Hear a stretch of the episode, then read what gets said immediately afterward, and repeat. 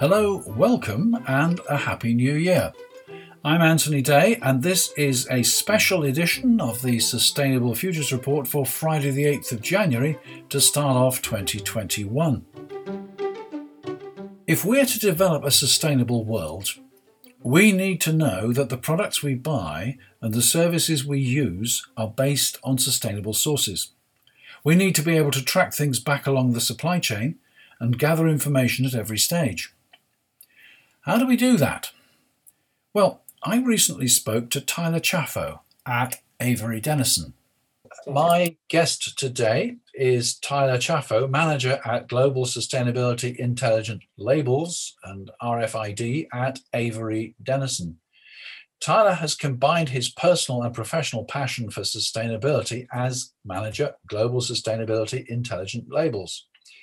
By combining nearly a decade of experience in RFID and an educational background focused on supply chains and integrating sustainable business practices, Tyler has focused on identifying solutions for stakeholders that focus on enabling the circular economy and a transition to a low carbon economy. Tyler, welcome to the Sustainable Futures Report. Anthony, thanks for having me. I'm super excited to be on today. Okay, well, we, we're going to talk about a new report which has recently been commissioned by your company, the new transparency. But before we get on to that, I'm intrigued by the idea of an intelligent label. That must be much more than a piece of sticky paper. Tell me a bit more about intelligent labels. Absolutely, and uh, you know the, the, the term intelligent labels is not only our business unit at Avery Dennison, but it's really reflective of kind of the products we make. And it's not to say that all of the labels out there are quote unquote dumb labels. Um, but to your point, you know, we've kind of moved, we've transcended the traditional just sticky paper labels, if you will. Uh, the, the notion of intelligent labels is basically the ability to create a unique digital identity or digital twin for everyday products. So there's a variety of different ways in which we do that. Uh, basically, trigger technologies it could be UHF RFID as an example, NFC, a QR code, such or a 2D barcode.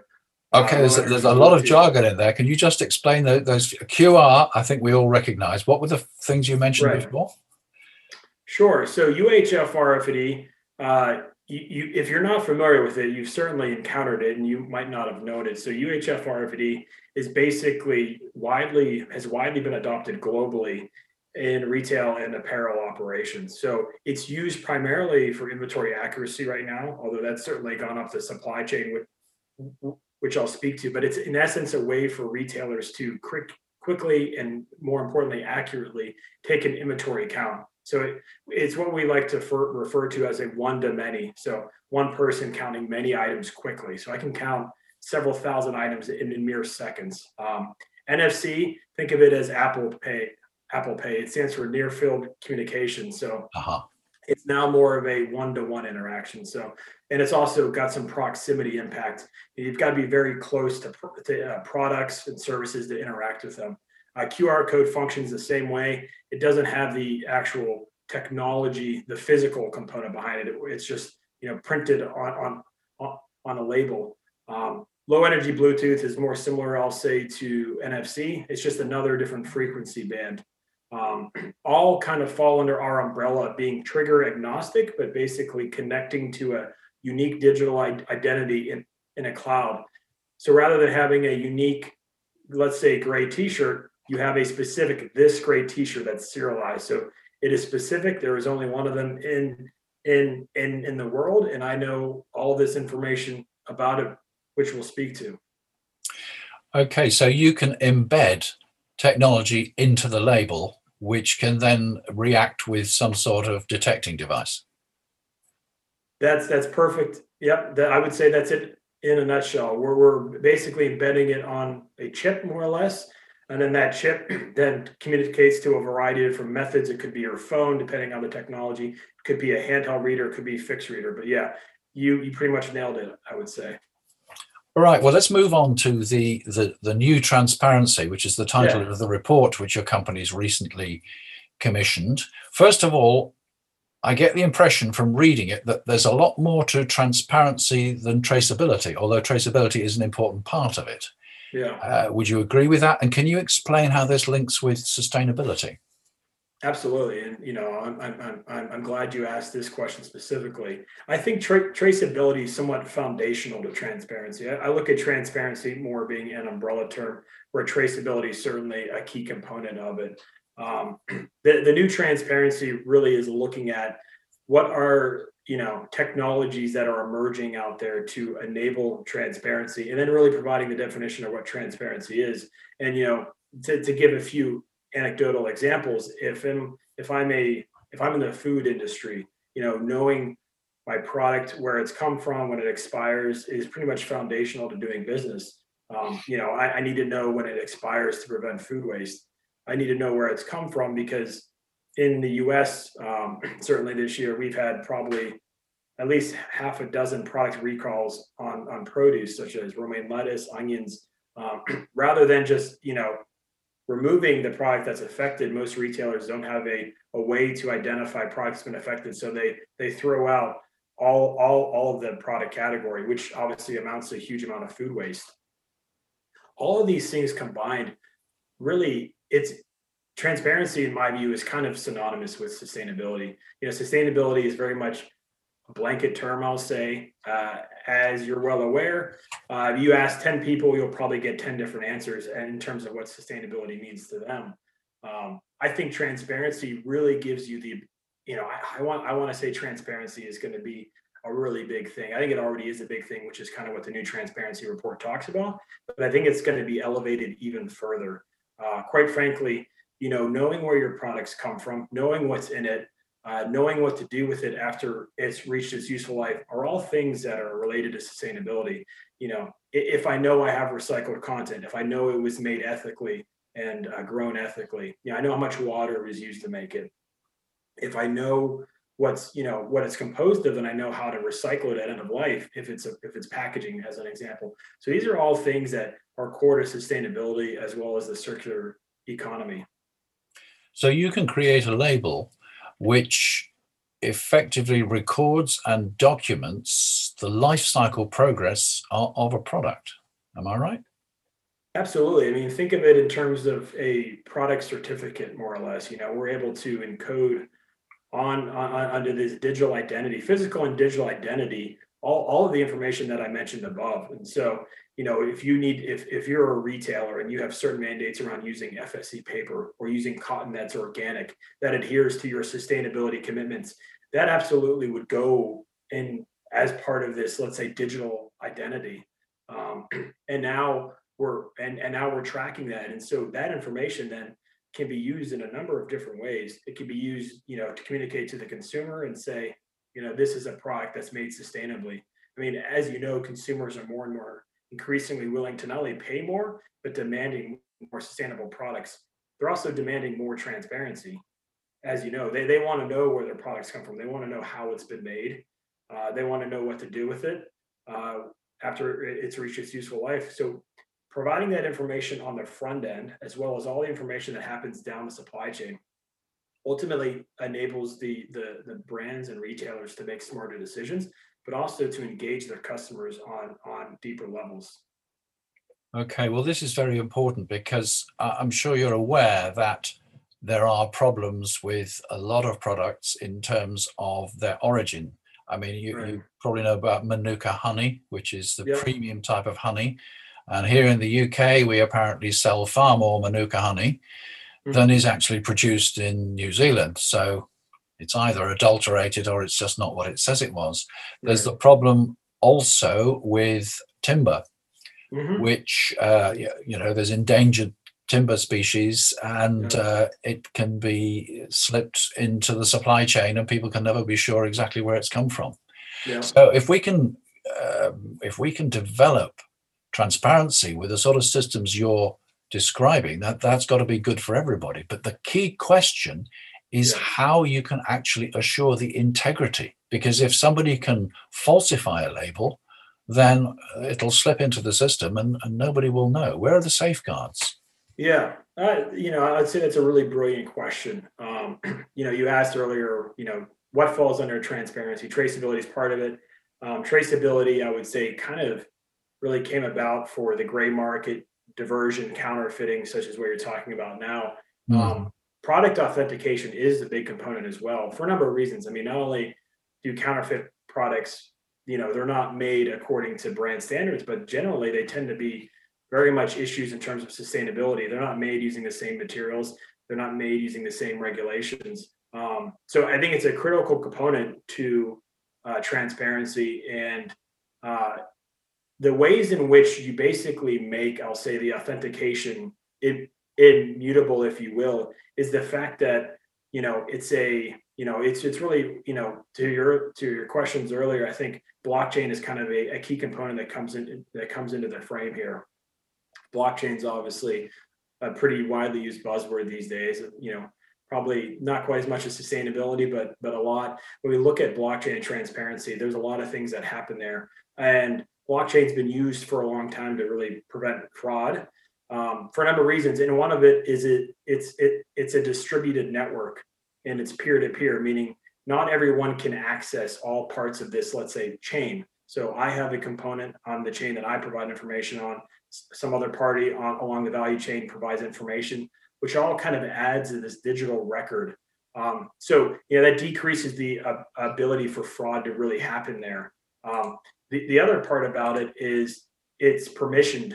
So, you know, not everyone has access to this digital record. So the, the stakeholders are, are really the ones that can can do that. Um, you know, there, there there's also the ability that um, when you have blockchain, that you basically are uh, you know creating something that's you know that's a living, moving kind of uh, record. Um, but it's something that you know it, it's it's also verifiable as well so for example you know it's not something that i can go in and and and, and really change access to someone's record down below because it's not something that i have visibility to um, we actually just released a product the other day called certiglow uh, which is mainly a product authentication tool for the apparel industry. So a, a, consumer, a consumer or retailer can scan this product and, and, and know that it's been made authentically.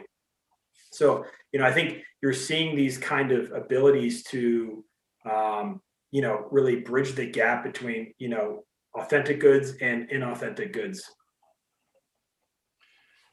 Okay, yes. Um, you, you also have a, a life cycle assessment tool. How does that fit into the picture? Yeah, so uh, at Avery, um, at Avery Dennison, we have our, our, a tool around life cycle assessment called our Greenprint tool.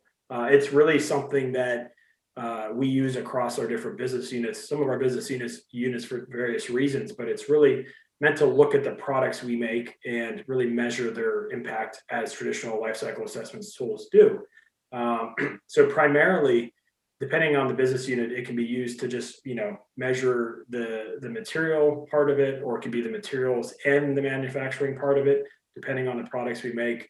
Um, but really looking at, let's say, I have a hang tag that has P plastic in it, and now I want to replace it with paper. What is that impact? Now that we have that information, we can then grab that, and because we're creating this digital record, we can actually now add that to the add that to the digital record. And then, depending on you know the brands and retailers, if they have their own product information, you know their own data for let's say a garment, then that gets added there as well. So now you've got more of a carbon footprint picture and then on top of that, you can then layer in level event data. So as the garment moves to the supply chain, this record gets updated with this level event data. So it really becomes dynamic and, and not static. So, you know, depending on the origin and destination, you know, obviously, as you know, that can have a, uh, obviously a, a, decent amount of impact on, on the overall uh, product carbon footprint. So it's really, you know, creating a much more accurate picture around the true carbon footprint of a product versus just you know doing estimates at a SKU level which doesn't take into account origin and, and destination okay now how does all this uh, fit in with uh, the circular economy yeah I, I, you know the circular economy is you know again it's, it's another widely used term these days and in fact our number one sustainability goal is about creating products that can enable the circular economy so it's something that's near and dear to us. I'd say it fits into it in, in a number of ways. you know, in order to enable a circular economy, it's not just focusing on on on on recycling. We have to also design out waste. Uh, we also have to reduce materials where possible. We also have to design products that can be recycled. Um, so all of these things are kind of paramount. And so transparency can do that, right? So if I know how the product's made, then I know potentially how how to recycle it. You know, taking into account uh, the apparel industry now, which is really focusing heavily on on on garment recycling. You know, there's a there's a big emphasis between chemical versus mechanical recyclers, and really having to have a deep knowledge around what the product's actually made of. You know, some some recyclers can deal with uh, more than monomaterials. Some can only deal with monomaterials. So really knowing what's in the product is critical in order to, to enable the recyclability of it. We're also seeing it prop up in other ways too, such as the resale market. So if I have a, a digital identity and I have transparency in, into my product, we're now able to uh, basically make that information available whenever the customer is done with the product. And so they can scan it and then it can says, okay, this product's X amount of years old it has X amount of use, it's worth 10 to $15 on the resale market. And now here's a credit for you to resell it. And now you can go buy a, a, a new product. So not only are you enabling the circular economy, but for brands and retailers that choose to adopt this, now they have a, they have a return customer. So in essence, it's really a win-win. You know, we're extracting more value out of these materials than just sending it to landfill. Um, and and we're really just scratching the surface there. Oh, that's great. I mean, we don't want to send things to landfill, do we? No. Uh, you've spoken about perishables, about food. You've spoken right. about the garment trade. Uh, this presumably relates equally to um, uh, major consumer goods, white goods like domestic appliances, even cars. Yeah. Yeah. Yeah. Yeah, I would say you know you've seen a lot of examples now happening across different uh, durable and and and really consumer industries. Um, car, cars is definitely one of them. You know, right now there's a lot of focus on being able to track uh, post-consumer resins, and so you know there, there's a big you know there's a big push on on a lot of different uh, brands, and you know certainly in in the consumer packaged goods space, but also in the automotive space that you know they're using increased recycle content. And as you know, one of the challenges with really using any kind of uh, recycled product is actually verifying you actually are using recycled product. Um, obviously, you've probably seen that. You know, there are certain markets where, let's say, plastic bottles are then virgin plastic bottles are, are ground up and then passed off as as you know post-consumer resin, which is not really accurate because it's never actually been used. And so I think we're starting to see that happen in the automotive industry um, actually just a, a, a, uh, German manufacturer this week that announced they're using a, a, a blockchain traceability standard to to track their content of their recycled plastic. And you know, it, it's really about mass balance as well. You know, knowing that they're getting in exactly what they're putting out. Uh, I, I, think you're going to see that happen more and more. Um, so that brands that have specific goals around, you know, X amount of recycled plastic by you know 2025, 2030 whatever the year is, actually being able to verify that's actually happened. You're you're storing so much information that it, it's clearly not just printed on a label.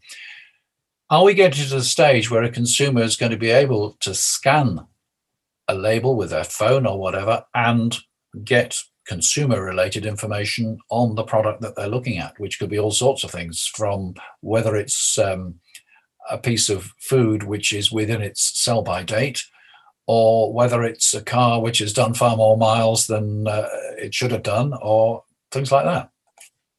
I would say yes, and if I could say yes times a thousand, uh, then that would be my answer. But yeah, the, the, the, the short answer is absolutely yes. Um, to your point, a lot of that information will be stored digitally, but the, the important thing to keep in mind here is this connection between the physical and the digital. So there is information we're still printing uh, but it's mostly the traditional information that, that you would see uh, on any kind of label. Now, if we're talking like a 2D barcode, that would actually be a, a physically printed barcode. Um, you know, that kind of looks like an ink blot to, to give you a, a description. I'm sure you're familiar with QR codes, obviously. Um, but the, the, the consumers now uh, can scan that. So scanning a QR code from their mobile device, um, NFC is also now a, a NFC is mostly a consumer application. So it's a digitally native app on all Android devices. Um, it's now native on all iOS devices after a certain iOS update, which happened a few years ago. Yeah. So now consumers have the ability to even if it's an NFC uh, type tag to be able to scan that information as well. So you're going to see that increase as well. You know, when consumers demand more transparency, you'll see more direct consumer applications. Is that in the shops now, or are we uh, w- waiting, expecting to see it in the next few months and years? I would say it is absolutely in the shops now. A lot of the things that I talked about are all in the shops now in terms of use cases. I'll say you're going to see it accelerate. You're also going to see it accelerate and, and expand to other segments. You know, you see it a lot in apparel, but I think you'll see it more in food. Um, and its ability to really engage your consumer, you know, on, on a deeper level.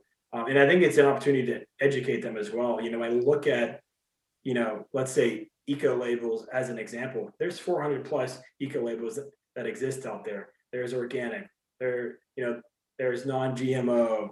There, there, there's so many that you know. There's gluten free. There's so many that exist out there.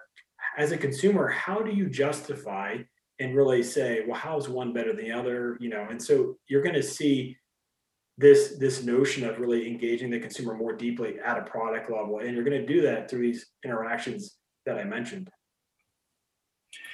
Well, it's an amazing future, isn't it? Information, information, information. Mm-hmm. And you know, it really is, you know, an exciting time to be involved in this space. You know, it, it, there is a lot happening, and you know, one of the things is COVID 19's really accelerated the need for deeper transparency. Yeah. Oh, well, yes, of course, we haven't spoken about the medical um, industry exactly. at all, and that must be a vast potential market. Yeah, well, well, you know, even in the food space as well, you know, um, you know, I, I know this happened in the UK as it did in the US, but you know, you simultaneously had milk being dumped out while there was food bank lines miles long, and so there was this inability to marry supply and demand. So not only were we wasting food, but there was food insecure populations, and it was because we didn't have enough transparency into our supply chains to really create this, you know, nexus point. Um, and so it accelerated the need for transparency. And then when you think of PPE shortages and really knowing where PPE is at and kind of the lead times to get that back. And then obviously all of this focus on the vaccine and the vaccine has to maintain a cold chain process. And if it goes above half a degree, then it loses its efficacy. I mean, transparency's been accelerated, I would say. Well, that's really been a very uh, interesting conversation, Tyler. Thank you very much for your time today. Now, the report, the new transparency, is available freely from your website. I shall put a link to that on the podcast. And it remains for me to, to thank you very much for taking your time to talk to the Sustainable Futures Report today. Thanks. Absolutely, Anthony. And it was my esteemed pleasure. You know, I, this is really an exciting topic, and and we are very excited to be at the forefront of it, and and and and, and to really be involved moving forward. So, thanks for having me on.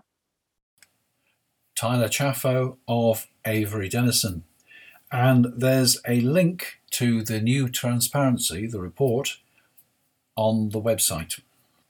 And that's all for this special edition of the Sustainable Futures Report. Before I go, I wonder if you've been listening to the BBC's Reith Lectures. This is an annual series of lectures, and this year they're presented by Mark Carney, who until recently was the Governor of the Bank of England. You can probably find the lectures on the BBC Radio website, uh, and of course, they're on the BBC Sounds app. There are four lectures, and number four, Climate Crisis to Real Prosperity, covers sustainability. Again, there's a link to these lectures on my website, sustainablefutures.report. I did say I was going to take a break in January, but in fact, you have another special edition to look forward to. I've had a discussion with four experts on the subject of carbon, and that'll be available to you on Friday the 22nd, some days earlier for patrons. Until then, I'm Anthony Day. That was a special Sustainable Futures report, and I'll be back again in two weeks. Have a good fortnight.